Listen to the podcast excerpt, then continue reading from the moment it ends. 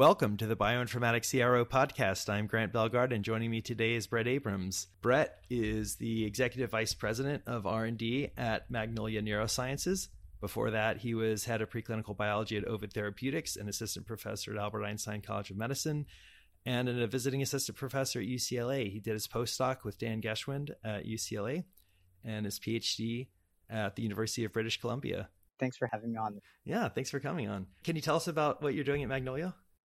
Sure. So, something that's really not as well appreciated around chemotherapy is that there is often, you know, in upwards of 50% of individuals who have cancer and then go on to have chemotherapy experience different kinds of neurodegenerative disorders, right? So, whether that is chemo-induced peripheral neuropathy or CIPN or chemo-induced cognitive deficits, sometimes called brain fog.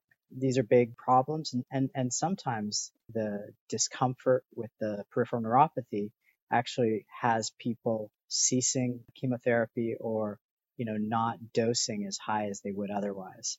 And so it's not only an unfortunate side effect, it's actually can really interfere with the prescribed treatment regimen and give rise to all kinds of problems there. So the way Magnolia thinks about this is that CIPN, uh, chemo-induced peripheral neuropathy, and that's the last time I'll say that. But so CIPN is this very unique form of neurodegeneration where you know exactly when the onset of disease will begin. And that's of course very different to a situation like Alzheimer's disease or Huntington's disease or something like this, where pathogenesis will be happening over years. So any kind of preventative strategy would be, you know, very difficult from a clinical trial perspective to institute. And so the hope is that through developing medicines that would be useful in preventing and or treating CIPN, that this is actually will, would be a bridge towards other kinds of neurodegeneration. Yeah, so that's what we're doing at, at, at Magnolia. And maybe maybe I'll just give you a little bit of backstory just for, for context. So the company is coming on to three years old. It'll be three years old in September. And it was founded out of MD Anderson. Jim Ray and Phil Jones are, are the founders of the company. And then Accelerator Life Sciences looked at what they were doing, got really excited about it, and put together a Series A with an investor syndicate. And so $30 million Series A with investors including AbbVie and Arch and Lilly and J&J, um, also Pfizer and WuXi and others. And so it's a, a, really nice syndicate, you know, that's supporting our work and, and moving things forward. But then we were lucky enough on top of that to receive a $20 million non-dilutive grant from an organization called CPRIT. So that's the Cancer Prevention and Research Institute of Texas, which is funding everything oncology related and, and sees CIPN as a, a major unmet need in the space, something that, that we're hoping to change at Magnolia. So what's the plan for clinical trials?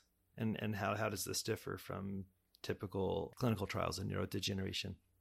Sure. So we, we are a preclinical company currently, but we're, you know, doing our very best to get to the clinic. Hopefully that'll be sooner rather than later. But I think in a typical oncology trial, uh, you would typically start in cancer patients.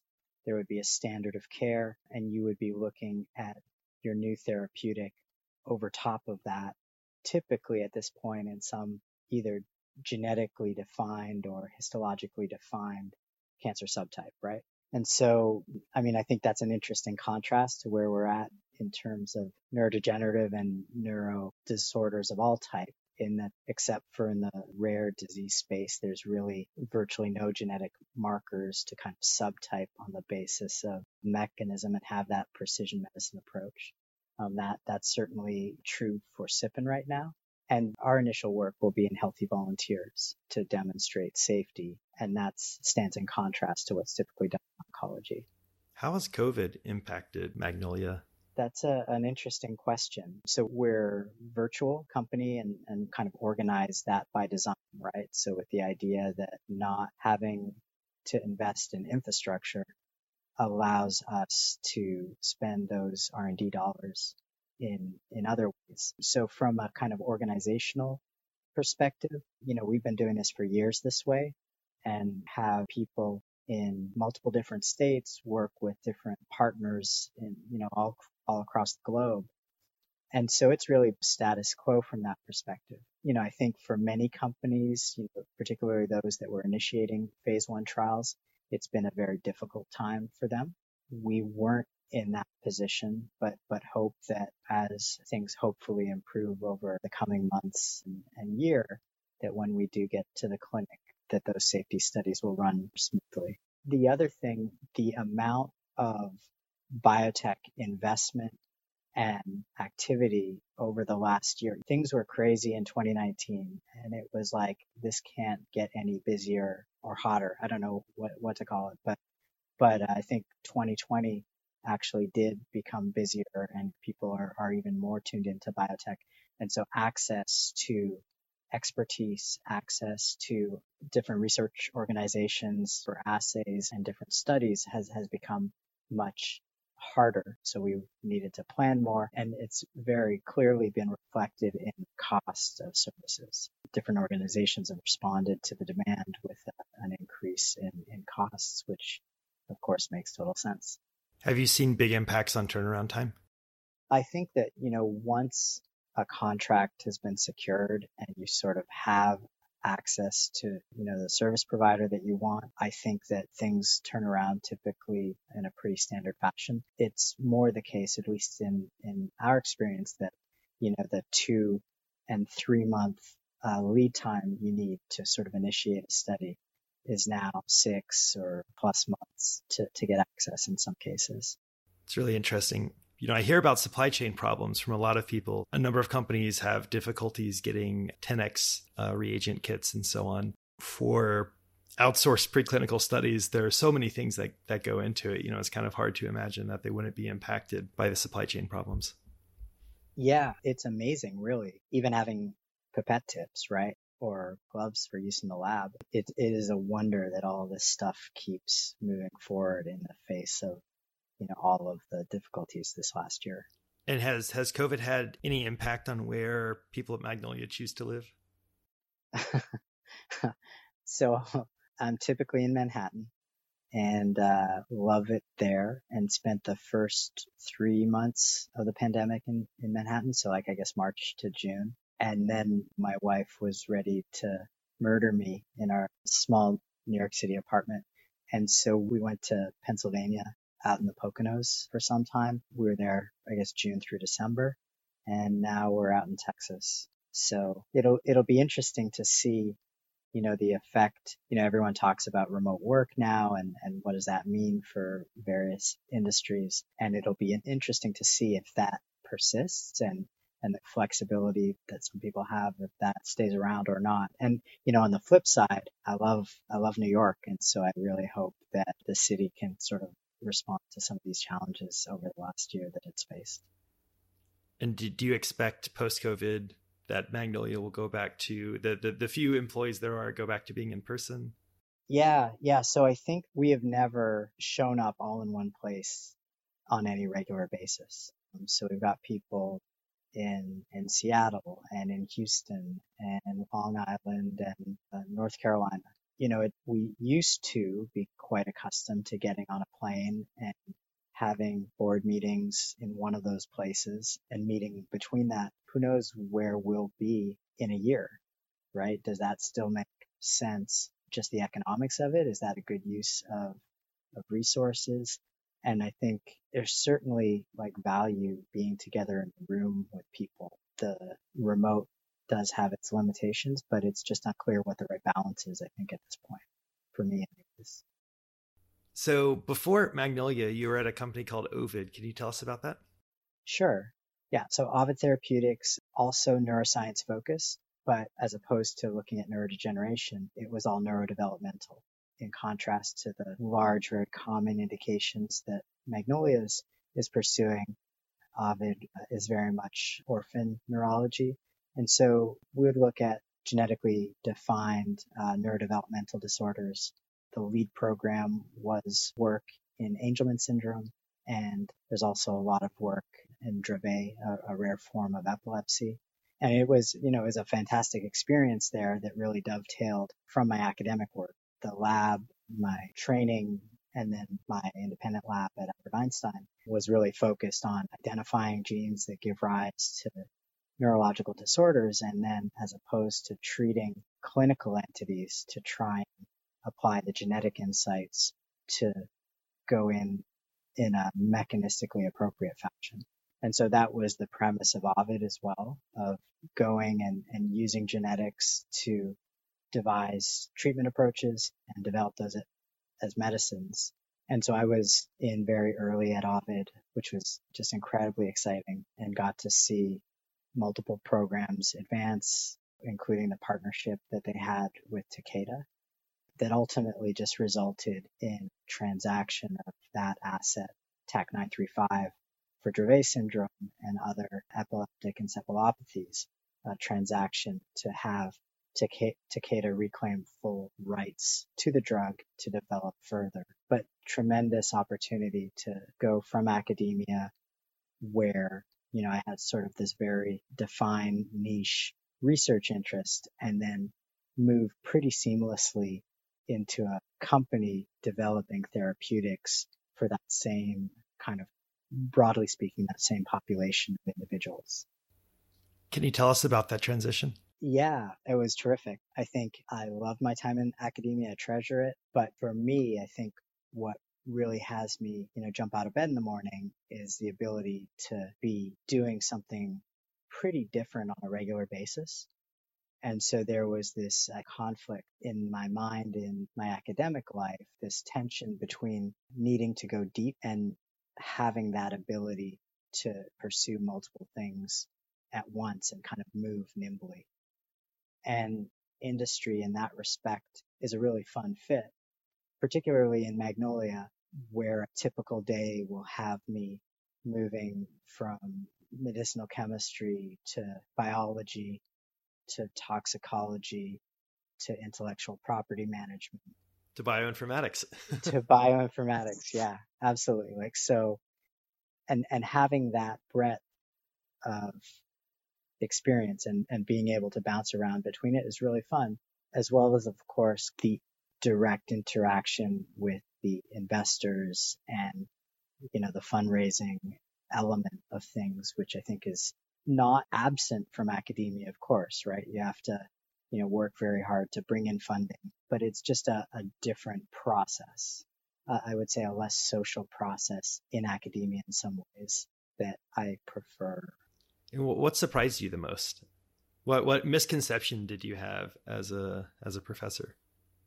I can't say that I I was surprised by too much. You know, at its best, people working to develop drugs are super smart and doing really good science, right? And with enormous resources and a great deal of passion, which is really very similar to the ideal situation in academia, right? And those experiences on in each of those situations are fantastic. And as expected, you've got like the the range of abilities across people at at all places, right? So it, it has been a, a very nice thing. I think that maybe a, a surprise and something that is worth thinking about for folks who are trying to think about their future career path is I think that there are more paths in science than one could possibly imagine.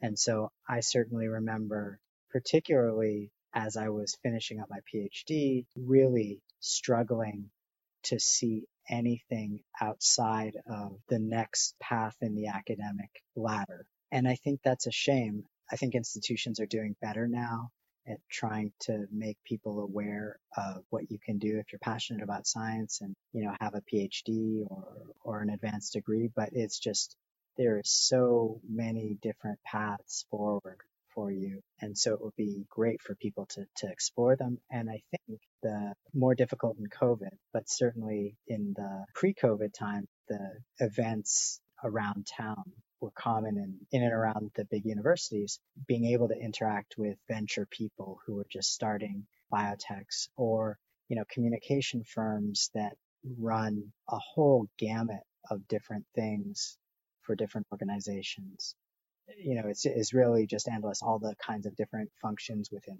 pharma, Wall Street. It's, it's a long list. And so it's a shame that people don't have greater exposure to some of those options. What, what experiences do you think most prepared you for the things you're doing now? So I think I really like to kind of, you know, I think science can sometimes be like surfing, right? You definitely lived in LA for, for a while. Terrible surfer, the worst. But but it is it is similar, right? Like you have to jump in and kind of work with what comes your way and try and make something of it. And so I really like that kind of dynamic movement. I know that, I mean, that probably sounds a little ridiculous, but the chaos of different people with their different expectations and requirements, right? So you have physicians that are looking for new ways to treat their patients.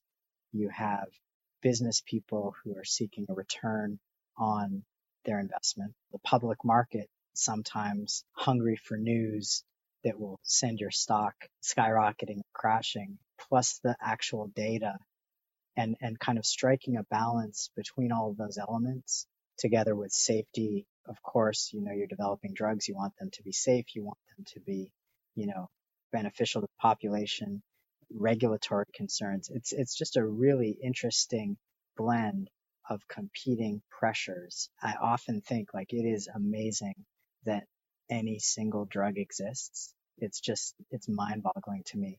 And, and the fact that a year and a half into COVID, that we actually have multiple vaccines, multiple therapeutics, all of them with like really impressive benefit. It, it is just mind boggling. And I think, wow, how lucky are we that in the face of all this complexity, that these new medicines are emerging and it's just, it's a, it's a real gift. Yeah, I think the progress on the vaccine front uh, certainly far outstripped almost everyone's expectations. You know, it makes me wonder how much faster can we move on other things? Here, obviously, there was a great global you know societal impetus to get this as quickly as possible but of course things like alzheimer's are also a pretty big deal are there practices in the industry that you think could be changed to to move things along faster? Yeah, so I think there are a lot of exciting things in the works. So in terms of like therapeutic modalities, right? All all of the genetic approaches that are emerging now have enormous potential. You know, I think not only for the rare single gene disorders, but also for non-genetically defined disease. If you can identify a central mediator of pathogenesis that is not necessarily tied to a result of a genetic mutation, but maybe a consequence of any number of different genetic and or environmental contributors. You know, you can target that in the same way as you would a single gene disorder. So the technology certainly needs work in terms of delivery and manufacturing capabilities, but I think the the future is there. And you know, you couple that with AI that is not just on the drug discovery front, but in terms of the ability to to screen, you know, work up high throughput assays, interpret the data. It's a really exciting time. And and you know, like something I think that people don't talk about because it's kind of like the air we're all breathing but what I don't know is the internet 30 years old because I remember being in college and staring at web pages that just had like the name of a company and their mailing address, right? Those were the websites that like that Coke and GM and, and different places had. And so the fact that, you know, we can even do this podcast across the country from one another and exchange ideas globally in a moment with almost no infrastructure, that's a pretty incredibly transformative technology. I totally agree. I mean, I, I really wonder how far we are from uh, mainstream biotech companies, you know, making payments in cryptocurrency and things like this. It'd be interesting if we can revisit this episode in 30 years and just see, because I have no idea what things will look like. I remember, so like in, in my academic life, I would have a lot of interaction with families, you know, because I was looking at these rare genetic disorders that were not Mendelian, but you know, you would have a deletion or a duplication of a you know different chromosome region, and that would increase your risk for a variety of outcomes by eightfold. And you know, genetic counselors, it's not the typical scenario that they're faced with where it's kind of like a probabilistic risk, you know, and so you have the parent who's a carrier coming in and being counseled that maybe they should terminate the pregnancy as a consequence of their offspring having inherited this, right? What was very interesting is they would come to me and say, you know, like we've heard about CRISPR, you know, is that something on the horizon that, you know, might be able to help our children? This is probably like seven years ago. And I said, like, absolutely not. Like, this is just tremendously powerful laboratory tool, but medicines will not emerge from this in our lifetime how dumb does that sound today, right? Yeah, there's a, a, a, what is it? Is it one or two CRISPR babies in China? Right. That didn't go down the way people might have wanted it to. It was certainly short-sighted to move forward without a broad consensus of how to do it. Well, it certainly didn't end well for the uh, researcher either, right? No, no, it didn't. But you know, like the ex vivo correction of some really pathogenic genetic variant, like that, that's incredible, right? There's a lot to wrestle with around how to employ the technology, but it, it's going to happen. It's going to get used. And that's really exciting because I think, you know, having spoken to so many parents with children who just have these really, really devastating disorders, it's easy to forget how difficult some people's lives are because of these really challenging disorders you don't appreciate your health until it's challenged. What are you most excited about in biotech? So I made this sort of contrast between where oncology is today and where neuroscience is today. And every year we are further and further away from that psychiatry or neurology as a black box. There will be a time, and it's perhaps already here, where you know the notion of schizophrenia or autism as a clinical entity are as naive as cancer as an individual entity. And you know, you will go in and biological markers will dictate how you're treated, will predict your response rate to different interventions. I mean, that's really, really amazing if you kind of contrast it with, you know, electroshock for depression that was common practice 50, 60 years ago, probably still used in some places today. And if you go back 100 years in the United States, straitjacket and imprisonment, those were your treatments for severe psychiatric conditions. There's a uh, medical museum in, in Copenhagen that has a room focused on psychiatry with straitjackets, uh, electroshock machines, padded boxes for people with epilepsy. No, it's terrible. But, you know, you take all of these technological innovations on the drug discovery, drug development side, and you marry that with what's happening in genetics, genomics, and the resulting ability to parse out the underlying biology. And I think it's it's a hard road because of course the brain isn't accessible in the same way as many tumors are. And that of course adds a lot of complexity, a lot of challenges but we're moving fast, incredibly fast in all kinds of good directions. What's a mainstream view in neuroscience that you think is mistaken? You know, I think something that most folks working in neuro would agree is that animal models are lacking in a number of ways, non predictive, oftentimes don't address key species difference that are critically important for the disorder. And yet I think there's this attachment to want to see benefit in these animal models for different therapeutic approaches. And I think that that's a, a real problem, something that needs to be addressed, right? You know, I think an interesting story, I was speaking to someone who was, you know, doing some, I would say, very pioneering work using iPSCs to try and get past these issues of the lack of utility of animal models, right? Typically mouse models. And they laid out very clearly all of the ways that these iPSCs would overcome and identify new targets that would never be identified with traditional models. And so then the question posed was, you know, that's great. What happens after you've got your hypothesis, You're developing your therapeutic? What do you do if you see benefit in that cell-based disease model? And the answer was, well, you, you go and you test it in a mouse. To me, like that really captures thinking within the neuroscience community, particularly within industry. There's both the recognition that these models are not serving us, but a, an absolute requirement that there's benefit. It is sad for me to think about how many programs have died because, you know, an animal didn't run through a maze more quickly and how many programs actually progressed because there was some benefit in one of these models that is known to be non-predictive.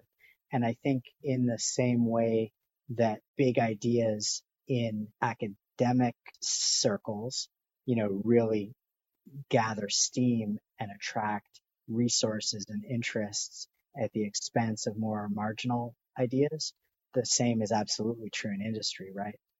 So if you start to, to set up these constraints that really define a path forward, the availability to do things differently is really diminished. And I think that the clearest example of that is the amyloid hypothesis in Alzheimer's disease, right? We'll never die. right. Incredible science gave rise to the hypothesis, right? Amazing, beautiful it demanded to be evaluated clinically. And I think though we're at the point where the most elegant explanation for the clinical failures, you know, given that all these studies in the clinic have been well, well powered and well designed, the simplest explanation is that amyloid based approaches are insufficient to give rise to clinical benefit. Essential that that was tested, but the degree to which it was invested in really undercut investment elsewhere, even in pharma where there are billions and billions of dollars to be had for R&D, you know, you can't spend any one of those dollars twice. It's a shame. And the ROI on that R&D spending in pharma has been atrocious, right? And yeah. and below the internal rate of return for a number of years now. Right. So you can't can't afford things like that. No and I mean, this is kind of a, a bit of a non sequitur, but I think something that's very attractive about work in industry, and there's some caveats to this, but if you're in academia and you're working on a specific signaling pathway, then that specific signaling pathway is very, very important regardless of what the universe thinks of that signaling pathway, right? you know, it's important because that's your niche, that's what you know, and that's what you will do forevermore, typically, or often, unless you're in sort of a more platform technology oriented space. And I think something that I really like in my current role in the startup biotech venture world is that if you can test a hypothesis efficiently and show it to not merit additional investment, you move on. And I think, you know, life is pretty short. And so kind of grinding it out with things that don't have promise is a trap that I think we can all fall into quickly. And so there are plenty of examples where things linger. People don't like to sort of kill stuff. And it's always hard to know when the end is right. But conceptually, I think in industry, you know, having these sort of go, no go decisions to really try and maximize where your time is spent and maximize your ability to get, you know, medicines to patients is the right way to go.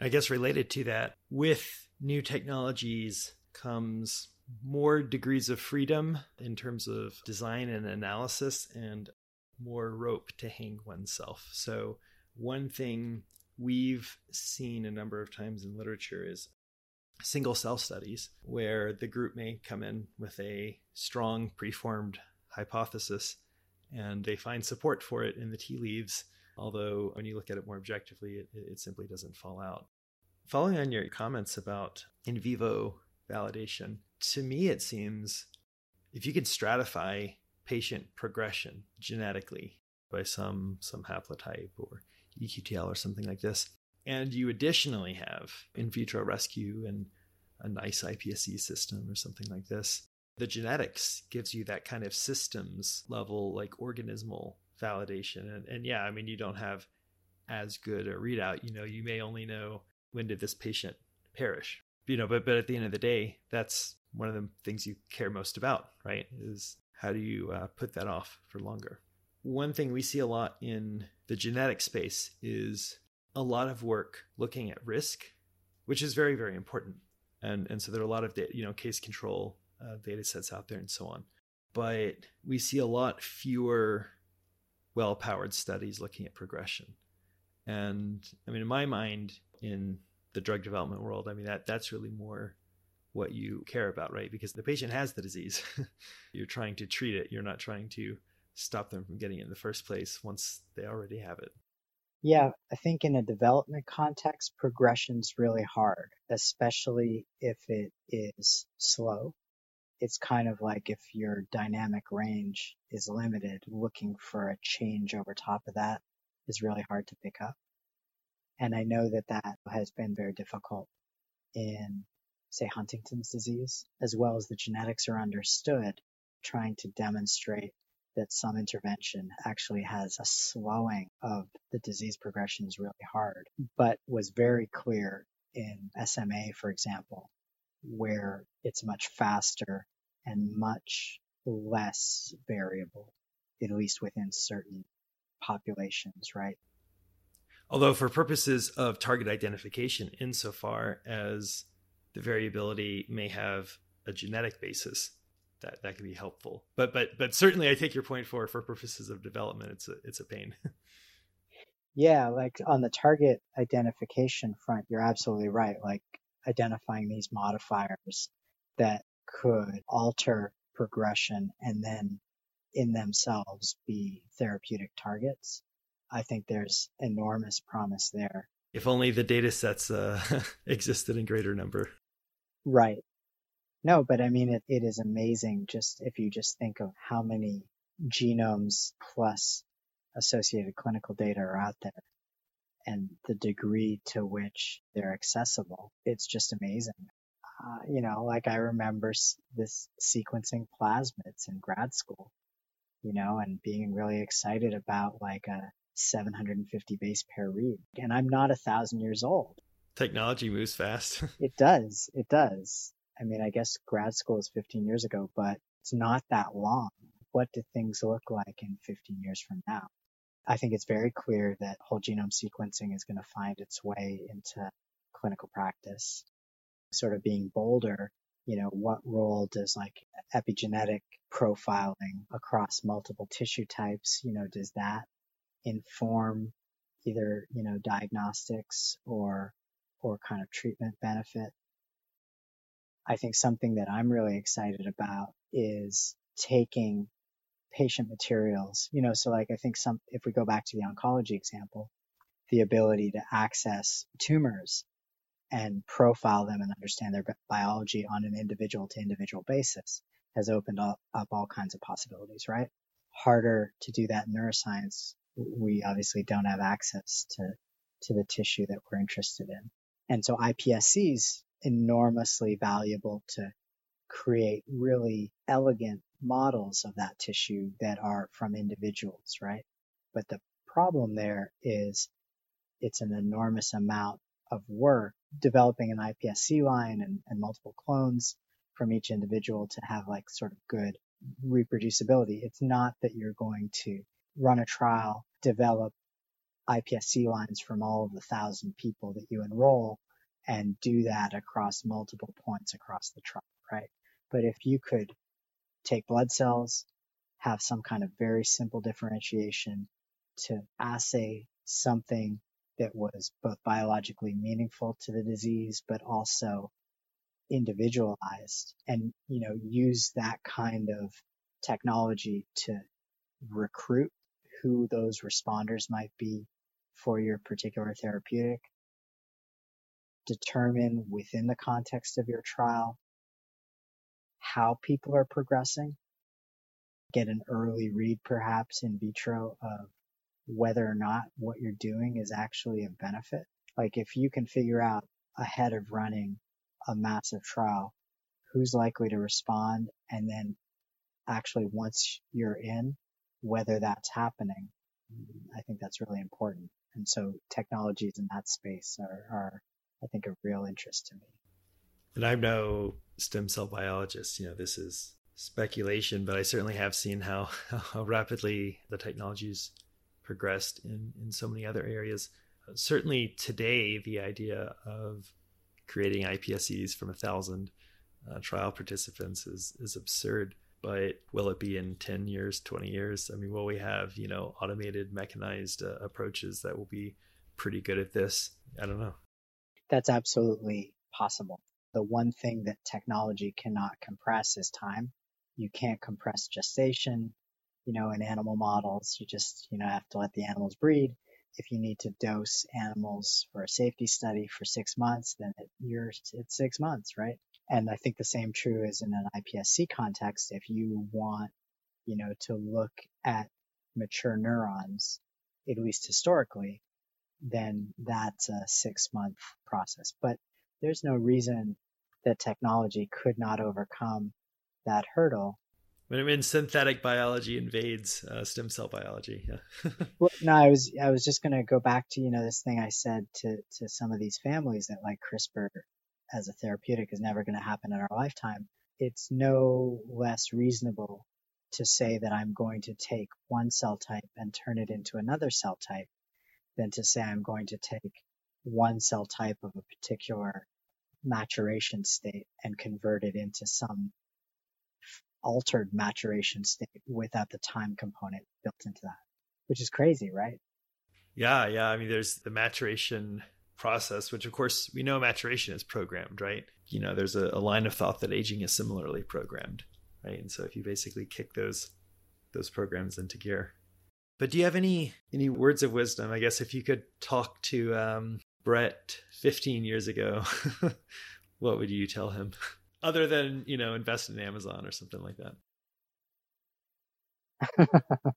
yeah, like so I think that work is full of all kinds of ups and downs, right? Of course, there's no magic wand that is going to lead you down a path that is pure fun, but there is a lot of exciting stuff out there and a lot of really smart, interesting people that are kind of coming at science from all kinds of different perspectives if you're hardworking enough to have completed an advanced degree, then you owe it to yourself and your future self to really explore what it is you want to be doing for the 30, 50 years ahead of graduation. Because there are a lot of options and that's a lot of time to be unhappy if you find yourself in the wrong one. And I guess, you know, to follow on that, what I would also say is that it is not a one way street, right? So if you do go down a path and you find that that path is not to your liking, then you should do yourself a favor and reinvent yourself because it's possible and it's fun. Great. Thank you so much for for coming on the podcast. It was it was fun. Really fun. Well, thank thanks for the invitation and uh, this is great what you're doing.